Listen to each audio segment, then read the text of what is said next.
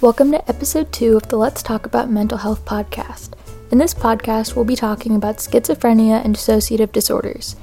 These two can actually go hand in hand sometimes, while dissociation can be a symptom of schizophrenia. While it only affects around 1% of the population, schizophrenia is a very serious chronic brain disorder. In fact, it's one of the more severe psychotic disorders.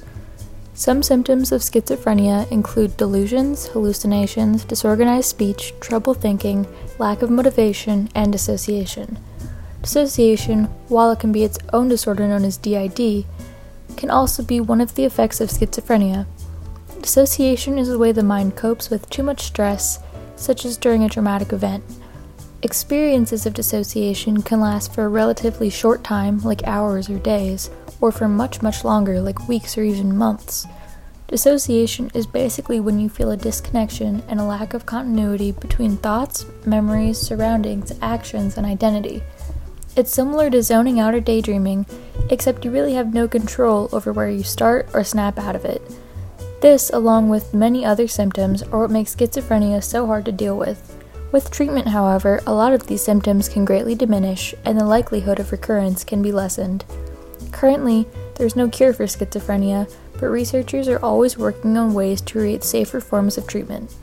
Now, there are multiple mental illnesses that can be passed down from previous generations, but schizophrenia is found to be passed down more than any other mental illness. 15% of children born to a parent with schizophrenia are likely to have it as well. People that struggle with schizophrenia often live very difficult lives.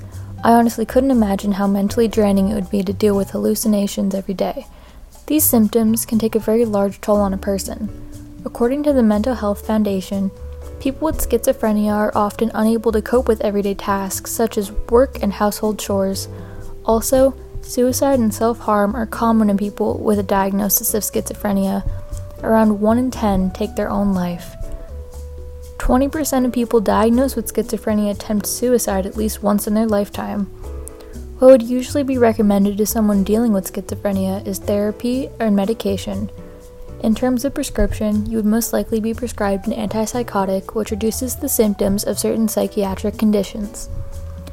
Another thing I want to talk about is all of the negative talk about schizophrenics. There are a lot of common misconceptions about the disorder. Schizophrenia doesn't mean split personalities like it's usually shown on TV, and most people with schizophrenia are not any more dangerous or violent than others. Another misconception is that people with schizophrenia end up homeless or living in hospitals. Most people with schizophrenia live with their family, in group homes, or on their own, and are able to function on their own to a decent extent. If you are struggling with any symptoms like this, you shouldn't self diagnose, but there are options. If you want to talk to someone about how you're feeling, you can call the suicide hotline and speak to them. The number is 1 800 273 8255. If you don't want to talk on the phone, you can text the crisis text line. Just text CONNECT, C O N N E C T, 741 741. The point I'd like to make here is that you're not alone, and there's always someone out there willing to listen if you're dealing with problems like this.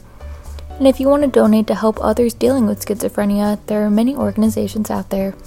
Some I would highly recommend are the Brain and Behavior Research Foundation, the National Institute of Mental Health, and Mental Health America. Once again, I am no professional. I just think it's very important to spread the word and inform people about the complicated world of mental illness.